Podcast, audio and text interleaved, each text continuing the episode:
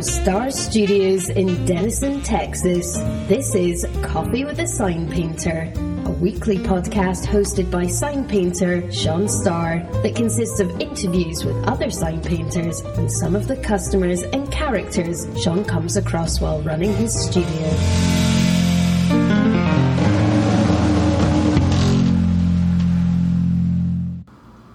Today we get to talk to Matthew Foster, which is an old friend of mine. Um, Matthew is a heavyweight in the world of design and branding.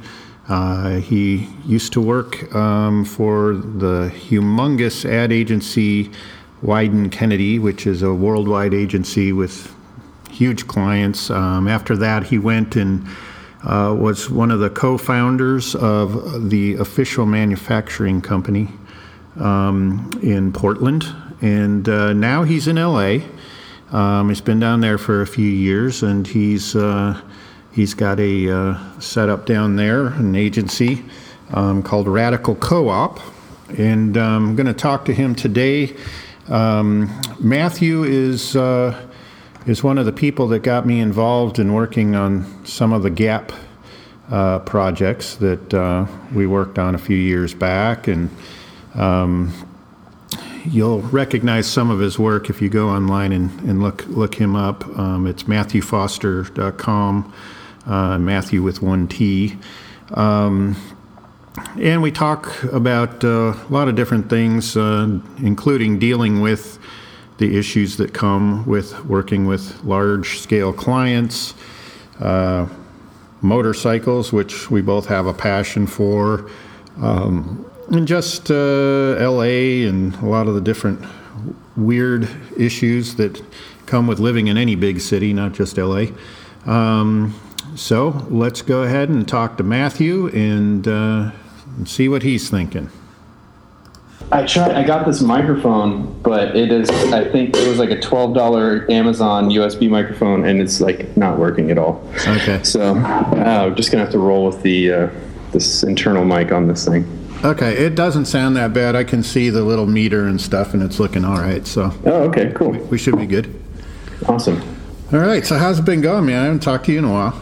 I know. Yeah, it's been a it's been a few weeks or months. Uh, it's been going really good. I think uh, I feel like I'm having that same feeling with everybody I talk to. I'm like, hey, we haven't talked for months. Yeah. Uh, and that just seems to be a general a general thing. But um, no, it's been going really good. Like, uh, got got feel like I got a path path to trot down here for a little while. So Good deal. I can I can see your uh, apartment in the background. That's a pretty great looking place with that staircase. yeah, no, that's pretty good. We've got a it's, you know decent sized little room, and uh, it works for us now. We're we're uh, we're in downtown, you know, so it's it's downtown's been wearing on us. We're loving LA, but like downtown is starting to get a little old. Yeah. We're ready. We're ready for a yard and a citrus tree and a garage uh, again.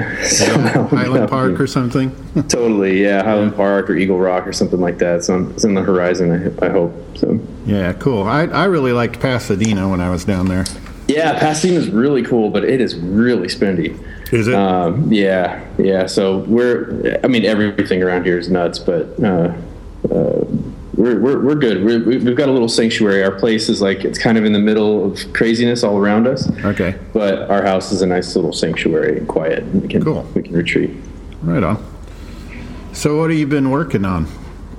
Uh, well, one of the big things was like getting out of the house. Actually, that's been uh, a big deal, as I'm sure sure you you you found as well with like having a separate workspace from a living space. Yeah. Um, when we moved down here to LA, we I just was working out of the apartment for the first two years, and um, I hadn't done that for a while. So I was so used to having an office and a space and like room to move and all that. And so that was a little bit of a challenge. But now finally, I found a place just not too far from us, just five minutes away uh, across the river in Boyle Heights, that I'm sharing with um, some really great great guys that I met that are fabricator, woodworker, sort of concept builder kind of dudes. Okay. So like I've got a little cr- clean room aside from their sort of like metal shop, wood shop area. Um, so that's that's been really great to just like that happened in like late November, early December last year. Okay, So cool. just just getting just getting set up in there. So that was kind of um, a big a big thing, and uh, just getting out of the house and having a proper workspace is a huge deal. Yeah, I, I've done both back and forth over the years, and I think I've finally settled on I like going to a place to work. It, Yep. it makes me feel less like a derelict Yeah, totally. because there's too many days when you work from home that if it's like bad weather, you're like still in your pajamas, which sounds real romantic for people that have to go to a cubicle. Yep. But it ain't that great. No, it's not. It's like it, it's kind of fun for a little bit, but then after a little while, you realize like when you're at home, you just want to be at home. Yeah. And and like for me, like I want to go to work, and when I want, I want to focus, and then when I'm done, I want to clock out. And uh, you know, it's always everything's always churning in the background, but it's nice to like leave it there and then come back to it in the morning. It's, it's that it's that's for me the, the biggest thing is I like to compartmentalize like you know when I'm in, work zone I just want to work and get stuff done and when I'm at home I just want to relax and Mm-hmm. it's nice to split it all up Yeah, I think that that's been a big. I feel a big part of like the maturing process in my working life is like balancing, balancing not working with working is a big deal. yeah Uh, yeah so okay so I'm going to ask you um, just a little background Matthew and I have known each other for several years now um, and the first time that we met and worked together was for the Gap Uh, that's when I first uh, got to know you.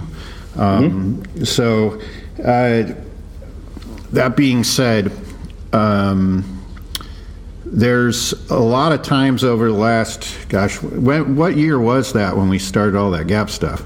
Was it 2010 or 11? Maybe, maybe, Maybe 2010 or maybe probably two.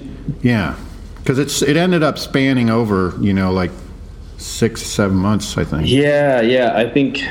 Oh gosh, probably no later, like early 2011 at the latest. Okay. So, uh, a, a couple of questions that I had, and even though you and I have formed a, a friendship and a working relationship over the years, I don't think I've ever asked you this, which is like at the time you were you were a designer, you were one of the original founders of OMFG Co, and before that you were at uh, Wieden Kennedy. Yeah, yeah. I was at White and Kennedy for a few years. Uh, about two years is all I could handle there. Um, it was a great experience there um, in the advertising, and it was like this weird threshold time of of Wieden trying to like get into the digital interactive world. Okay. So I was kind of spanning across, uh, just just doing like crazy crazy online advertisement stuff like banner ads, microsites, and then towards the end of my time at Wieden doing like internal presentations um, that were web based or like sort of interactive based there for a little bit. And then I jumped over to uh, good friends of mine uh, who had a shop called Instrument. Um, I was their seventh hire, and uh, they were very much a web design studio at that time and didn't really quite have the path that they've since gone on to. Now they have they're like 90 something employees now. They're like a major force. They're both a design interaction studio. They're creating original content. They that's they're like they're they're they're off on and running in, a, in an amazing way. But when I was there, it was just a small little web shop. Okay. And then from that, uh, I think that was around 2008, early 2009, when that kind of all tanked with the economy and. Um, that's when I met uh, Fritz and Jeremy, uh, who I'd worked with prior at and Kennedy, and they had just just started OMFGCO like the month prior, and then we then we met up uh, and kind of brought me in as a third equal partner, like pretty much a month or two months after they had started the company. Okay, so Yeah. for for people that aren't familiar with it, like in in the uh, ad world, like Wieden Kennedy is like a behemoth. Yeah, and you guys yeah. dealt with like the you know Fortune 500 top companies. Like like explain why you were there, like what kind of companies you worked for and what type of work. Uh, you already discussed type of work, but like who did you work for? Yeah, so I had for about a year or two, almost maybe almost two years leading up to my getting hired at Wieden, I was I had finally decided to like make the plunge, quit all my day jobs, and be a freelance designer. Um, and I was focused mostly on web design with a little bit because I have a traditional sort of print design background as well, but uh, had learned learned uh, how to build websites along the way and design them, and um, was making some money doing that. And then uh, got lucky go, getting into Wieden. Just I, I, knew some people that were there and, and, got an interview and got in, and it was just I had, you know, I was really green at the time and just like got thrown in. My first day, I remember was like Starbucks holiday uh, campaigns that were going on, and they were like, "Hey, so we need these like we need these banner flash banners that are like you know animated snow and like Santa Claus comes through, and then some you know, like anim just like straight up animation in in Flash." At the time, this was must have been like 2006 something like that. Yeah, 2005. And uh, I, I like kind of knew a little bit about that, but it was just uh-huh. trial by just throw throw them in like, and it was just trial by fire.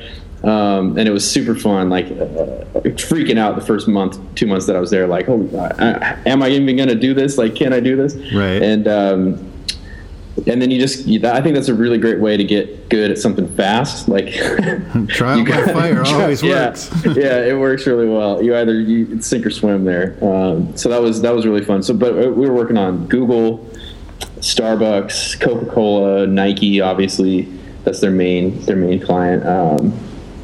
Gosh, what we're um, there was a ton of stuff because the, the, the digital interactive studio that I was part of within sort of the general studio of Wieden um, touched on every client because it wasn't segmented off yet. It was still like finding its way in the company. So we worked on everything. I wasn't assigned to one client, so I got to jump around all over the place, which is what I found I, I do like. If I'm stuck on one, having to do one one idea, one thing for too long, it gets it gets boring quick, and right. it's hard hard to stay stay excited about that stuff. But um, yeah, it was a pretty wild time. Uh, uh, I just it, that world is. I always tell people that time and space warp around that building, uh-huh. and if you stay in it long enough, you start believing right. uh, that maybe like that advertising means something or that it matters in the world. Right. And there's there's there's these people that are lifers there, and I and I you know they're they're awesome people, super talented, but they've been in the game for, and in that world for so long they start thinking that these ads for these giant companies like really matter and they really got to like make sure this is and i i just don't i can't believe that you know like uh, no one is going to remember the little coca-cola ad nowadays that's been on a billboard or whatever like it's throwaway it's garbage it's just it's it's here and it's gone and um, I could only stomach that for so long, and it was just like it was just too too crazy.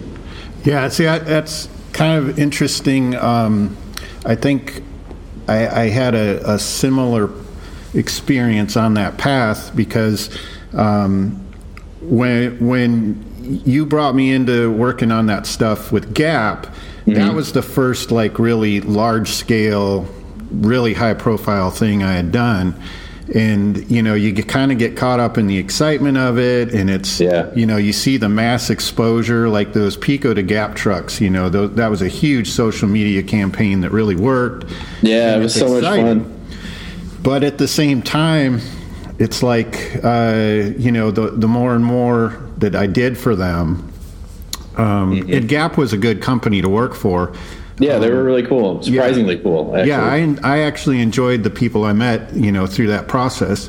Mm-hmm. Um, but it ended up leading to, I think, um, because other large scale companies saw that work, mm-hmm. that led to getting calls to do things that I really, uh, you know, I was kind of appalled by.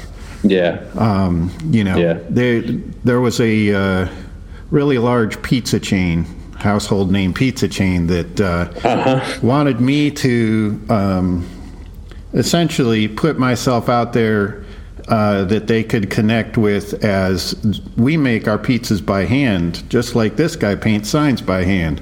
Right. and it was horrible. Yeah, I, I, think I recall you mentioning something about that a while, uh, a little while ago, and yeah. and and there was a not like, like an existential or moral crisis, but just like, man, do I want to? This is gonna this is gonna eat up a ton of time. And well, I think that's the it, big it thing. It was yeah. also an existential threat because I told him I'm like.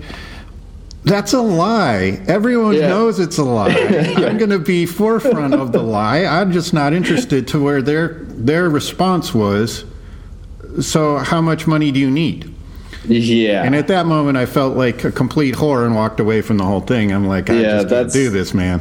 See, and that's that's that's why I, I got a lot of respect for you, man. Because that's just that that takes you got to be able to to know what you want to do. I think, and I go just going back real quick to the gap stuff. Like when we were doing that work, I felt like we were getting away with like something. I was like, I can't believe they're letting us hire a sign painter to paint this stuff in a gap. Like it was like it was. Uh, we I think we all had this feeling of like are they really going to let us do this? Like, I was, uh, I was in the same astonished state, you know, especially because sign painting had not reached any kind of thing like it is now with the movie out and the book and all that. I'm, I'm going to yeah. put my coat on. I'm freezing my butt off.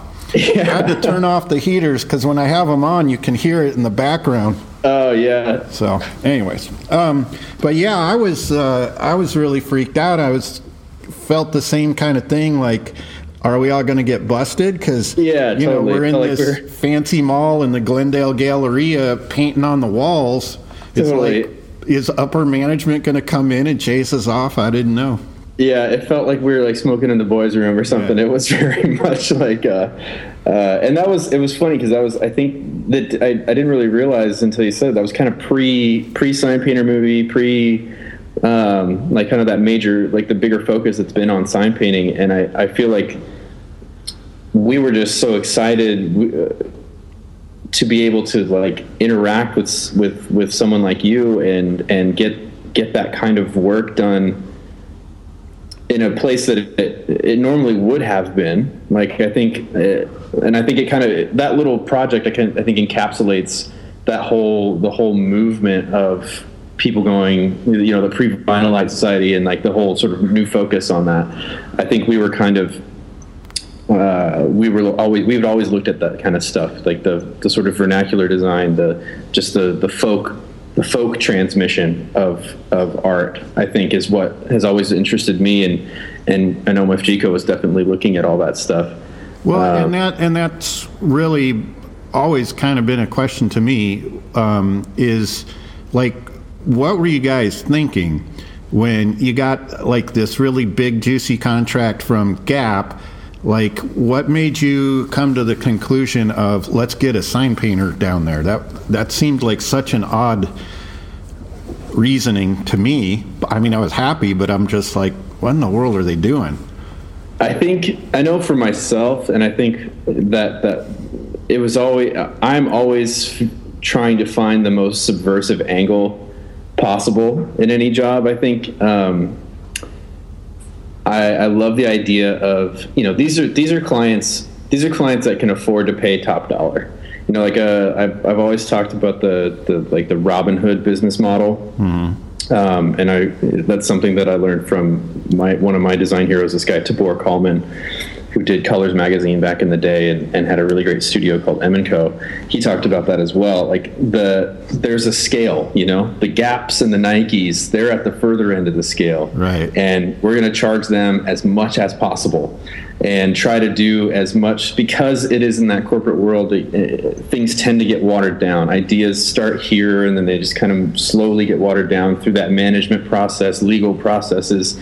Um, we got lucky i think on those jobs because we kind of snuck in uh, and there i don't think the the upper tiers realized on that first gap job what you what were really was, doing. Yeah i don't think they we didn't have any approvals that went through uh, upper management. So we just just worked with this really great art director there and uh, who just who brought us in and um, just kind of was like do your thing you guys. And we were like all right well we love neon we love sign painting and we love you know weird esoteric poetry for taglines and all, all sorts of stuff like that. So I think we just they just and they just let us do it, and um, you know I think that was that was always a fun thing to partner with really other talented people. That's that's that's something I think that started there, and I'm trying to continue to do in my work as well. Is is find really great like-minded people who are super talented and, and let them do their thing because when i got the chance to do my thing like it always turned out great and it's like when you can bring in people and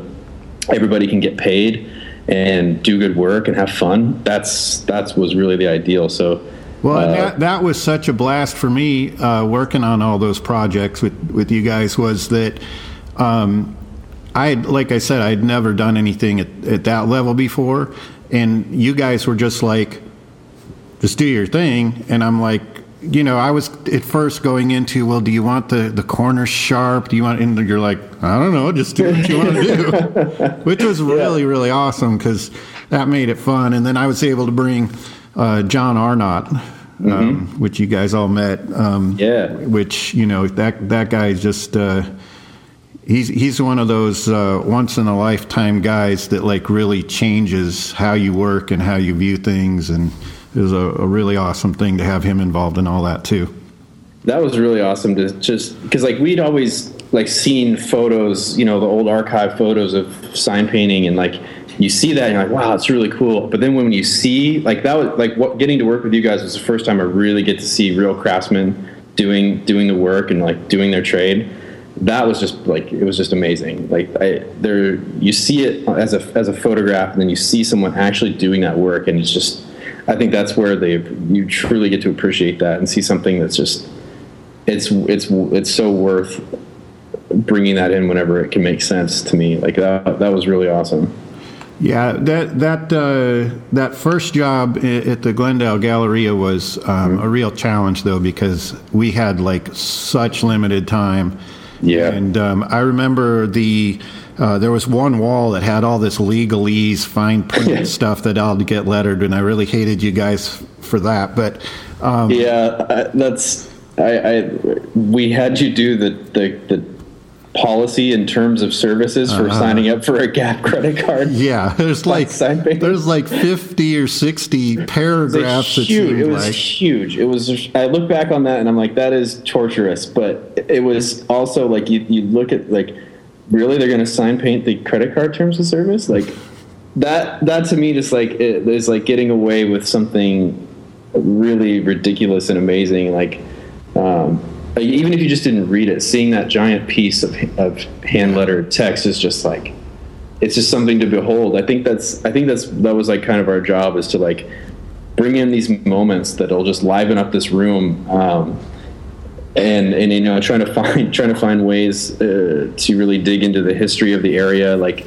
uh, Glendale being um, the jewel city um, yeah. like kind of kind of learning about all that stuff and like just the, those are these are classic sort of this is classic vocabulary uh, neon sign painting um, uh, those are those are moves that have happened throughout time in Los Angeles, and you know, like I think that was was a really cool thing for us to be able to like, well, let's just makes sense. Like it's all around us. It's we can we can use these moves inside a mall and try to like class the place up a little bit. Well, I, I, learned a lot from that whole process, and and you know, like I've told you over the years, I've consistently ripped you off since then. but, well. Uh, yeah, yeah no, it was a really cool thing. So, okay, so you're you're working at this huge behemoth ad agency for these mm-hmm. huge companies. Um, then you guys you broke off with yep. uh, th- those guys to, to form mm-hmm. OMFG Co. Yep. Yep. And, and then um, that kind of just like exploded. You guys got tons of media coverage and support for that. Um, how did that all come about? Was that all completely organic or?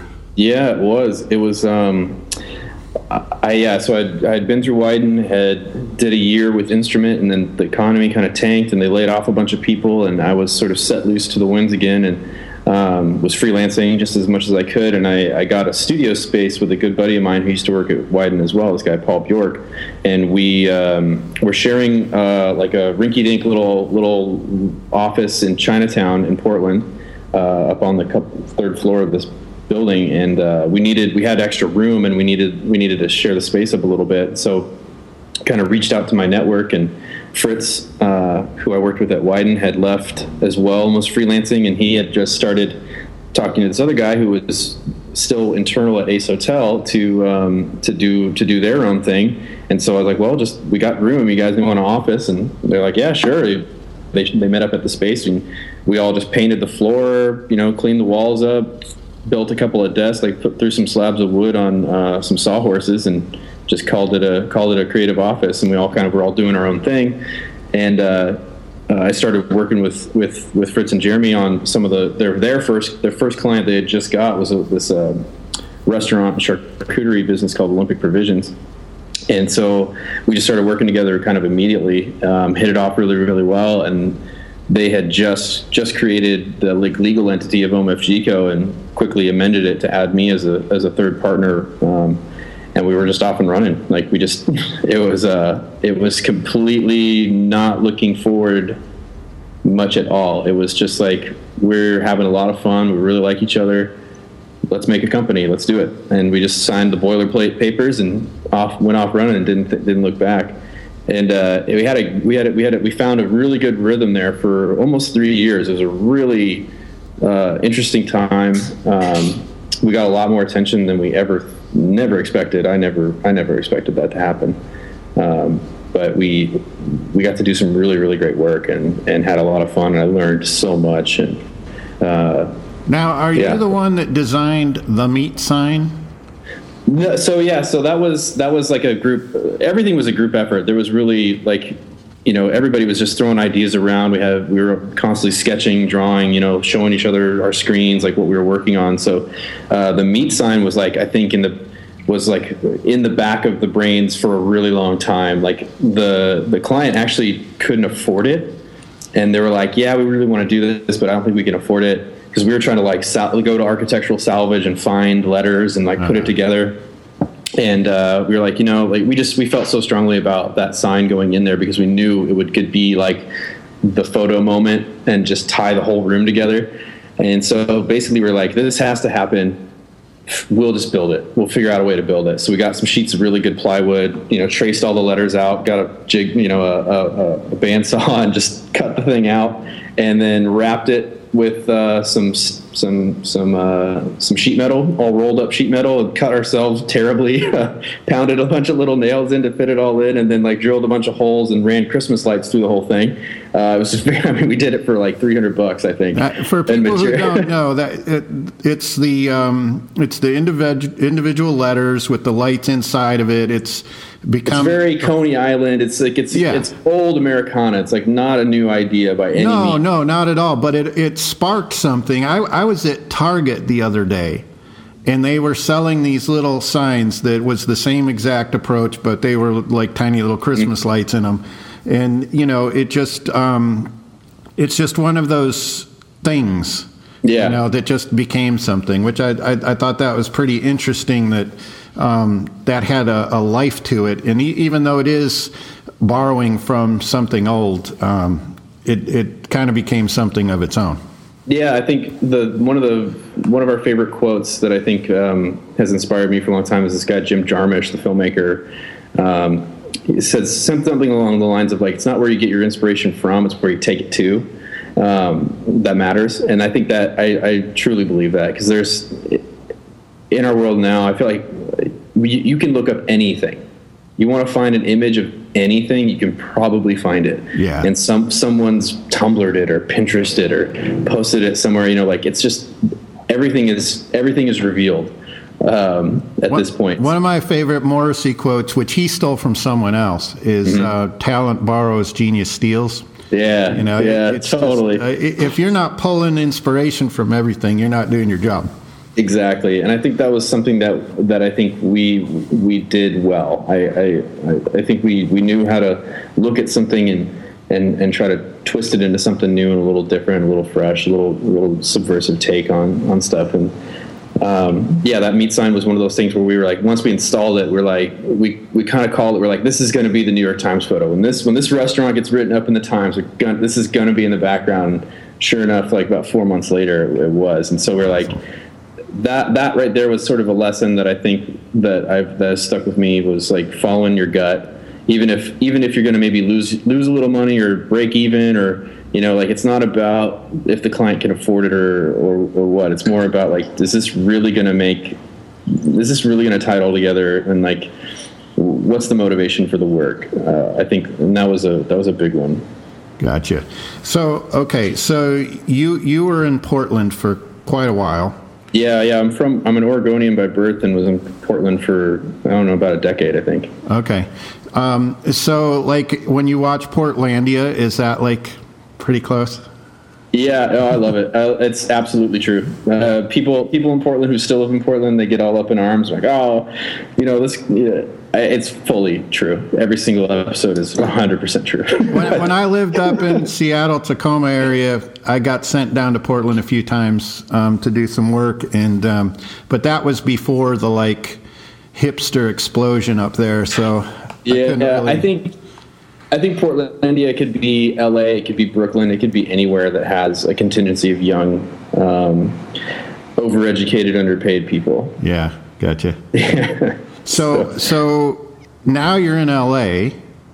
Like, yep. how, yep, how, how did that years. transition come about? And you know, I also notice um, from stalking you occasionally um, that you you do a lot of work still in Portland. So you fly back there um, mm-hmm. how, how, does that all work? So actually, it's it's funny. I think the that those gap jobs with with you are, are kind of a central a central theme to all this. Really, uh, those those jobs that that was the first time I really got to work and hanging out in Los Angeles was doing the work for Gap, and I remember just being like, wow, I really not wanting to trust my own feelings. I'm like, do I like this place? Am I liking LA? Like, I'm not supposed to like. I'm, uh-huh. You're not supposed to like LA if you live outside of it. And, and uh, I remember just like getting this feeling like, yeah, this is kind of cool actually. And uh, and you know, my partner's being like, oh god, I can't wait to get back to Portland. This is crazy. And I was just sort of like, I don't know, this is kind of good. And uh, my lady Alicia and I would come down uh, and visit and do like a, a week in Joshua Tree and and I think we kind of fell in love with the desert, just like getting getting out of escaping Oregon and getting some good some sunshine. Yeah, uh, we just kept coming down here, and we are like, I think we could live here. Uh, it just kind of it just kind of was like in the back of our minds. Um, and then uh, when OMFGco fell apart, uh, our partnership fell apart. Um, we were all just kind of sitting there. Alicia, Alicia had been working at Wieden and Kennedy for at the time as well. She she was doing her two year stint there. And right around the same time that that OMFGco partnership kind of crumbled, and she was like getting burnt out by Wieden and Kennedy herself, we were like, we could just get out of here. We just kind of saw a break in the clouds, and and uh, we made the decision and saved up for a few months as much money as we could, and then we just took the summer off and camped our way down the coast uh, with really no plan in mind or no no place to live, and uh, loaded everything up in storage that we didn't need just camped our way down and, and found our way found our way here until we kind of landed in uh, the arts district here uh, in downtown. Cool. Yeah, one of my um, weirdest uh, LA stories happened while working at the Gap. I, don't, I, don't, know if you were there. Um, it might have been one of the other guys, but there was a, a, a big evergreen tree in the um, in the outside area at the at the Gap store at uh, oh in the Grove in the Grove. Yeah, and they were chopping all of the branches off of it, and they were reinstalling the branches so that it would make the perfect Christmas tree. And I was like, yes. this, is the ultimate LA metaphor right here. They're killing totally. this awesome tree." So that they can have one awesome Christmas with it. It's like, right. wow, that is insane. Yeah, that I was that was one of the things that we took. That was a story that we took back to Portland, and we were just like, "You won't believe what they're doing." Like, like it was, it was insane. And I think that is very true of a lot of parts of LA. I think the thing that I've found since moving here is like that weirdo, fake life exists, and you can avoid it. Oh, There's LA so is totally bipolar. I mean, there, you know, you can go into, you know, uh, Highland Park and you know, it's a totally different environment. So yeah, it's a really big place, and like the cliches are all true, but they're also avoidable. Yeah. So I think um, you know if you if you if you've got a job you got to drive to every day, and you're you're in Hollywood or you're in the West Side and you're in the, the film world or the advertising world, it can it can be pretty bad. Um, but there's room to do your own thing in this city, and, and we've we found really great luck. Um, a lot of the people that we've met from doing those gap jobs really expedited our uh, our like comfort level into getting into the city. Like the folks at Paquetto, Ted and Angie, um, were, were amazing folks who just who basically walked us through our neighborhood that we now live in, and that's how we found where we're living was just you know meeting folks that we had we had found through through the internet and through the work that we did with OMFGco and and um, uh, just got really lucky, I think. Um, and I'm finding it there's there's a choose your own adventure sense here. There's no one stopping you, and there's no one really helping you, but there's a lot of opportunity and a lot of stuff kind of floating around. If you can kind of just find find your zone, it's it, it'll it can be really good. Cool. So um, you're you you've been operating basically as as a freelancer. Is that correct? For Yeah. several years now, and you just launched Radical Co-op. Yep. Yeah. So like, What's the uh, deal with that? Yeah, it's it's more of like a just a, a natural extension of what's been happening uh, as a as a sole sole proprietor or you know single single owner operator. You get screwed on taxes if you don't have a, a business like an LLC to run stuff through. So as part utility, like man, I really need to get a, a proper a proper business to like route all this stuff through instead of just being a sole proprietor, so you know self employed.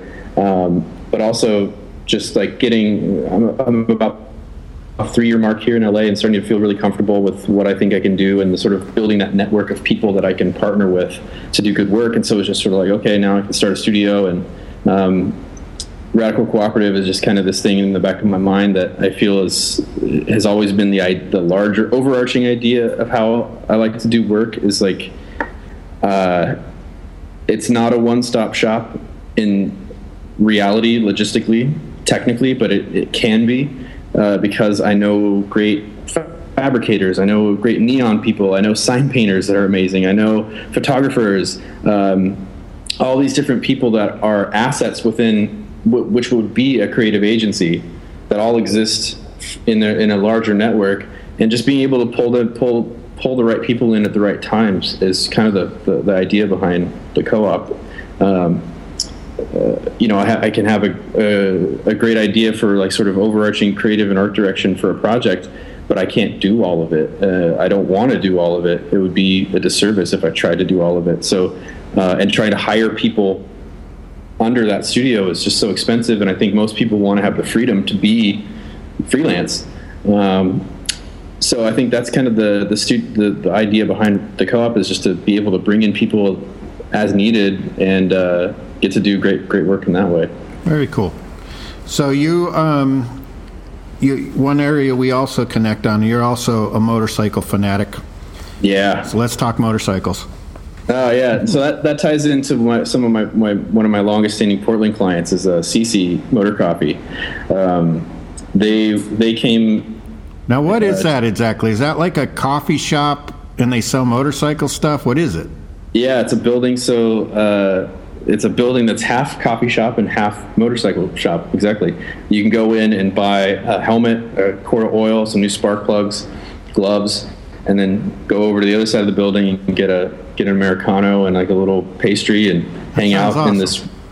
It's the greatest thing in the world. It's like one of the the I miss that more than the many things in Portland. Uh, being able to go over there and hang out with those guys, and it's a it's the most inclusive motorcycle thing that you could ever be a part of because there's you know anybody who knows motorcycles knows like it just gets divided into like Oh, yeah. chopper chopper guys or race guys or superbike guys or you know cafe racers or whatever the hell you know like uh, and See See just brings in everybody. It's like anything two wheels. Are you excited? Are you cool? Like you, you gonna be positive about this? Like come hang out. Like it's really um, it's really a great thing. And uh, so yeah, so like uh, when I my my buddy Kevin, who I played guitar in a band in, had been riding motorcycles for a long time and was like, "Man, when are you gonna get a bike? When are you gonna get a bike?" And I was like, "I don't know. I, I think uh, it just kind of like was creeping up and on me, and then all of a sudden, I, I found myself, you know, with my with my with my uh, M class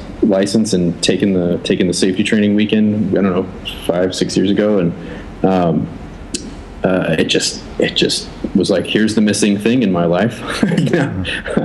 And uh, now i got it real bad and i don't know. I'm, I'm, I'm like the so we, we live in this complex here in la and we've got like this parking structure that's sort of built into the 7th street bridge and i'm like the like hillbilly guy i think because i've got like the dirt bike my, my other kid, my kawasaki the trailer that i put the dirt bikes onto all and everything's all kind of stuffed in a corner over there and i think i'm just like oh god i, don't know what my neighbors think but it's. Uh, I, I, have a, a, similar story as as well that just you reminded me of again at the Grove, which uh-huh. for people that don't know, that's like where all of the Hollywood and rich elite famous people shop, and. Um, that uh, that day that we finished all that work in the Grove, and I, mm-hmm. I remember that was the day um, that you and I we were kind of chit chatting outside, and we that was one of the first times we'd really I think connected. Mm-hmm. But I was completely exhausted, and went to when, I first drove in there, and, and, anyone who knows my shop truck, it's an old '79 GMC. It's a rusty piece of crap, but it's a good truck. It's but, a great truck but I uh, it's got these ladder racks on it, and when I 1st pulled in there, the, this really obnoxious guy who's working in the parking garage for the mall is like, "You've got to go on the top floor." With that thing, and I'm like, whatever, man. So I'm driving up there, um, and when I was driving up to the top floor, I didn't have a problem Mm-hmm. But when I went to leave, and this is like maybe 7:30, 8 o'clock at night, uh-huh. uh, the angle of the roof of this parking garage, I, I was scraping with my truck. Oh no! I, no exaggeration. There's literally sparks shooting off as I'm going under each little crossbar, oh, and I'm having to go down. I don't. I think it was like six or seven floors to the bottom. And i just kept driving past these rich ladies with beamers and stuff that were just horrified that i was passing by in this old piece of crap with the sparks flying. But what are you gonna do? Need, you know la needs that. I think that's uh, my feeling is like i'm trying to bring a little dose of of uh, some some reality i hope to the projects i do or a different reality. You know like it's people get people take themselves too seriously and they're so wrapped up in you know image uh, they, yeah, at least they can be. Um, I, the really great surprising thing uh, about this about being here is like there's that exists but there's so many great people. There's been so much so much great great folks that we've met and uh, who don't exude that cliched LA stereotype and it's oh yeah really, I don't want to just blanketly you know, oh yeah, no, say yeah, that's yeah. a they're, they're there. Those people are there, but they are Those there. People are there, and it and it's every and you can spot them from a mile away. Every yeah. cliche you've ever heard about fake boobs and you know big fancy cars, that element is there, and when you come across them, it's almost surreal because it's like they're so disconnected and they're mm-hmm. so bizarre that they don't get they're that bizarre, and it's kind of a freak show totally is. And you got to do a little work. I mean, we won't name names, but you got to do a little work for some of those elite upper crust uh, celebrity folks before you yes. hightailed to Texas, right? Yeah, no, I'll I'll name names. I don't care. what are they going to do? Take my podcast away? uh, no, actually, one of my favorite people that I got to work for uh, was Lindsey Buckingham of Fleetwood Mac. Yeah. Really super so cool, humble guy. He scared the crap out of me because he sat behind me and watched me gold leaf the window for hours. and I'm just like, oh my no god. No pressure, right? No pressure. but, but, his wife was oh, she's so a real fair. she's a real famous interior designer. Mm-hmm. And um, they've got this place in Beverly Hills that they had me come do a bunch of signs and gold leaf for. Um, um, so what what's next for you now, man? What are you what are you gonna dabble in next? Uh, let's see. I think just just trying to trying to keep the studio going and and trying to just.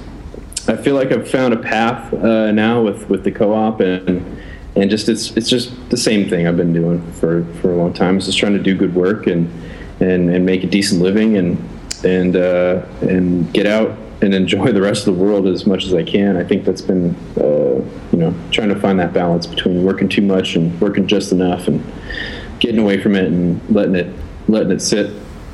Uh, got some good good projects coming up uh, with with the community. I think one of the things actually I was thinking about with with the with the studio is just really focusing on my my locality. Like I don't think uh, I'm going to try to position the studio to be serving the American West. Like I don't think we're going to do work east of the Rockies because I don't know that. I don't know the rest of that world. I, I think a, a big thing.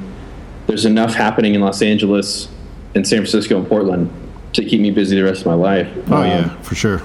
And I found uh, that most of the work that I've been getting has been word of mouth. Like, I, uh, there's there's my web presence is is laughable uh, on uh, intentionally, but uh, uh, it's mostly been oh hey I heard heard heard from this other guy you did a project from them and hey we, have got this thing you want to meet for for a beer or for coffee and it's been very old school in that way like just getting a phone call or an email and like hey let's meet up and talk. And that's been awesome because it kind of filters the filters the kooky clients for you uh, generally.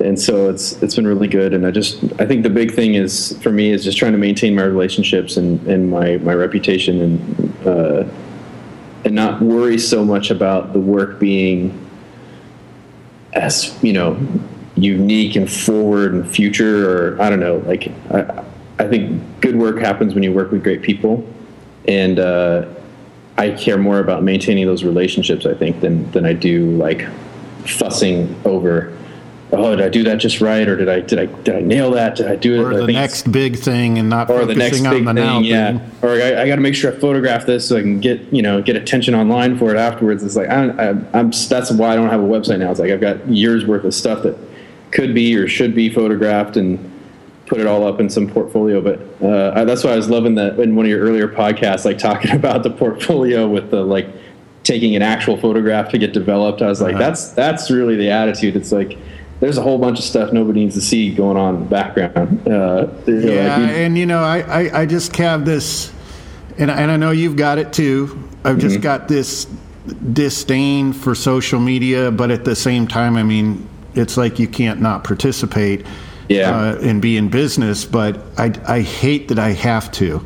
And I hate yeah. that, um, you know, uh, like, what was it, last year? I mean, we had built up a huge following on Instagram yeah. I just kept getting bombarded with these, you know, ridiculous comments and questions, and I just got frustrated and deleted it. And now I'm trying to rebuild it again because I'm trying to, you know, get people to, you know, in, engage with the podcast and everything. But I'm just like, I, I hate it. Yeah, you know, I, I want to just do my job, man. Yeah, I know it's it's it's hard to play that game. There's a way to play the game, I think, though, where you can be yourself and not feel over, overwhelmed uh, but it takes some it takes some discipline and like a real clear point of view and um, yeah I mean I, yeah I'm with you man like it's just it's so not thought thought out and that's why I'm really I was like when you when you said you're doing this podcast I was just like man that's so surprising but also really makes sense because you can you can have a conversation you can have it be your own thing there's no rules about this stuff and um, people who are interested it's total yeah. punk rock you know, I love it. it it's like, it. you know, guys that had like the worst guitars and the no ability to play them. You mm-hmm. know, uh, did some cool stuff, and it's like I have no idea how to do all this electronic technology editing crap. But yeah. you know, I'm having conversations and people are liking it, and I'm getting to talk about what I want to talk about without some stupid corporate sponsor telling me, you know, oh well, we need to steer this the conversation this way. It's like, yeah, ain't nobody telling me what to say. I kind of like that. No, it's good. I think that's that that's truly the spirit that I think is is needed more of, and like it's it's great. Like I've been I was talking to some guys yesterday um, I was like, I was like, you guys know Sean Starr, and they're they're they're in the lettering and hand sign hand signing world, and they're like, he's got a podcast, you know, and it's like they're they flipped out, and I was like, yeah, man, it's gonna be really cool. Like, you got to check it out, and it's uh, I, feel like I I run into so many people, and there's they're there. It's really a, a, lot of folks are listening um, to these people, and some of the stuff is really produced super well. You know, like Radiolab and all that other stuff, yeah. and it's like.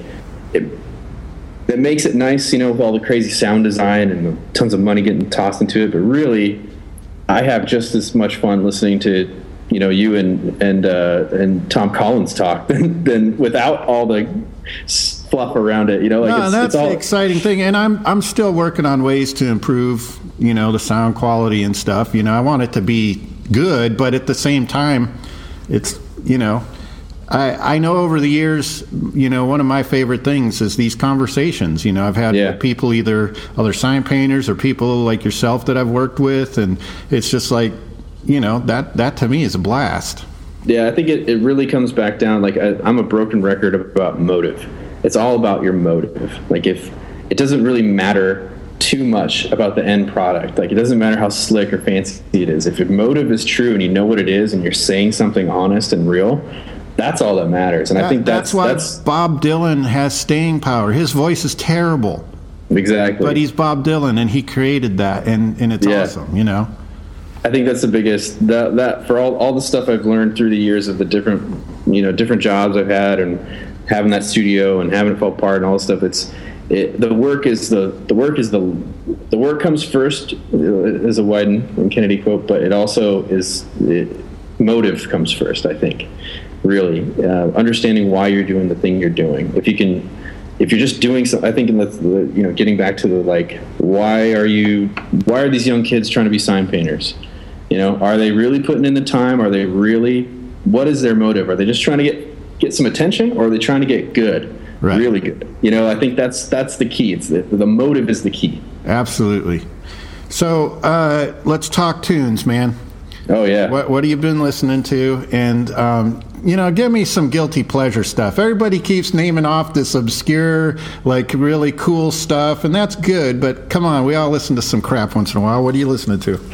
So I was thinking about that because I was like, I, I've been a little disappointed with the like, oh, I can't sound, I can't sound. I gotta make sure I got everybody knows what I'm listening, like you know what I really listen to. If you're listening to Um, ABBA's greatest hits, I ain't gonna judge you. Come on. Yeah, so for me recently, and this is, it's not embarrassing, it's just out of character for me. Um, I've been getting into like sort of 90s and 2000s hip hop.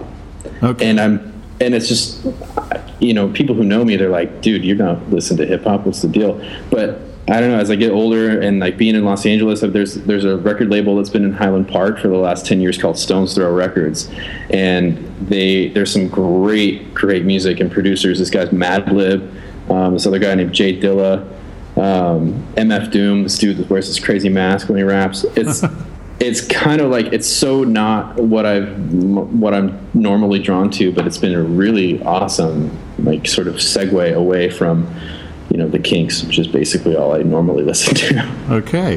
The Yeah. Kinks. yeah, no, that, that that's um you know the is the Beatles or Stones question. The answer is the Kinks. Okay. All right. Well, at least you're taking a stand. I like that.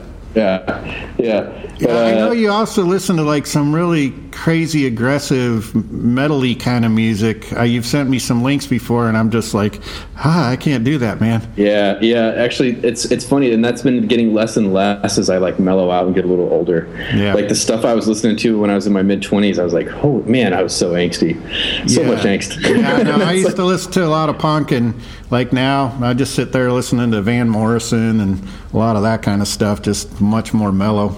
Yeah, way more mellow. You know, I think it just comes with your perspective. You know, like uh, how stressed out are you? How you know you young and angsty are you? And uh, I still will. I love being able to pop in. You know, Misfits or something crazy like that. Uh, But it's mostly now it's a lot of Django Reinhardt. Um, yeah, got a lot of him on my. Got a lot of got a lot of that. Um, this fellow named Bry Webb, uh, who was uh, a singer in a band called Constantines, who was still my one of my favorite rock bands uh, that of, of modern times. But he's a great singer songwriter. And then Bill Callahan. I think a lot of Bill Callahan, another country kind of folky songwriter guy. Yeah, I'm a big fan of John Prine. He's kind of that genre too. Oh yeah, John Prine was like that's like an ancestral. He's an ancestral memory for me. Like my my uncle, my dad were like, yeah, he was one of their main songwriters. There's always a John. That was a great thing being able to go through your parents' old vinyl collection when I was a kid. and Just like, yeah, a lot of John Prine, a lot of Zeppelin, and a lot of you know, there's that sort of Southern California kind of 60s, 70s. A lot of Fleetwood Mac. Yeah, yeah. good stuff. Yeah. Yeah. All right, man. Well, thanks for coming on the show, Absolutely. which is basically just two of us sitting here, but that's cool. Yeah, man, I, I've been looking forward to it. Uh, I've had such a blast here in all the other conversations, and uh, I, I'll, it'll be interesting to, to be the first non-sign painter. I think. or Uh, I think, yeah, I think you are. All right, cool. Yeah. It's pretty So fun. yeah, you're you, we've, we've inducted you in. So yeah. I, I friend of sign paint. If I can be, you know, Matthew Foster, friend of sign painters, I, I'll be happy with that okay. Well, I, I, I still got intentions to get your hand with a you get a brush in your hand. One well, I'm still, days. you know, I didn't, I didn't bring that up. I'm, I'm, I'm working on that a little bit, but I'm, I'm by no means entering the, entering the trade. You're not, you're not willing to call yourself a master sign painter? No, okay. no. but I'm, get, I'm getting some, I'm getting some one shot on my fingers here and there. Okay. Well, you guys yeah. have the low VOC stuff out there now. I got a couple cans. I haven't even cracked them open to try them yet, but yeah, I've been hearing about this. I'm curious to see yeah, what the difference is. Not not really sure, but eh, yeah. whatever. All right, man. Well, uh, great chatting with you, Sean. Yeah, good talking to you. Hey, so there we go, another episode. Uh, I'd like to thank Matthew for coming on. I really appreciated that and enjoyed it. And um, you know, I was thinking the other day it'd be kind of good to occasionally uh, put something out there for those of you that are uh, trying to learn uh, the trade. And um, one one thing I, I would like to uh, recommend is um, you know may, maybe set aside some time uh, on a regular basis to just sit down and, and sketch with a pencil and paper. Um, you know, a lot of a lot of us, uh, uh, you know, do it on a regular basis, and uh, you know, a lot of a lot of my sketches are really crude. They're they're not nice. They're not something you'd want to frame um, and and share with your friends. But that's okay. It's you know the the immediacy of being able to work out ideas and, and work out kinks um, with pencil and paper.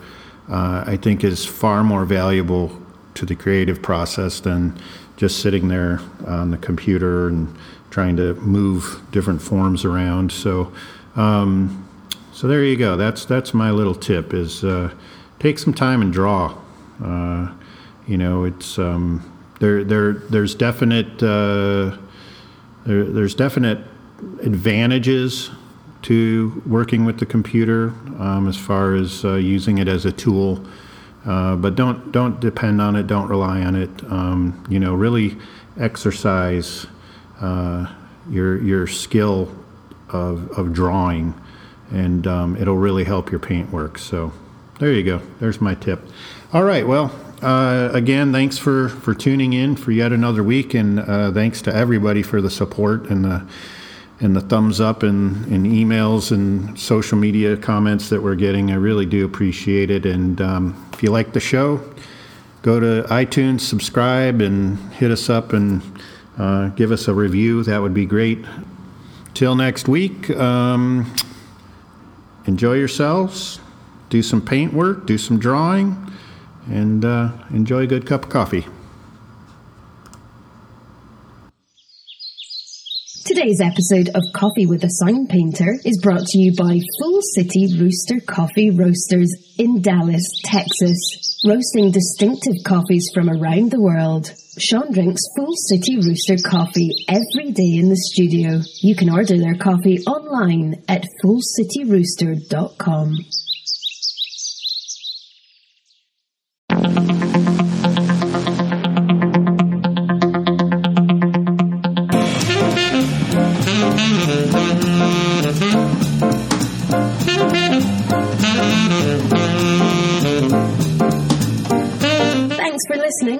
Coffee with a Sign Painter, hosted by Sean Starr. You can find all sorts of info about the show and sign painting, including previous episodes, at our website, seanstar.com.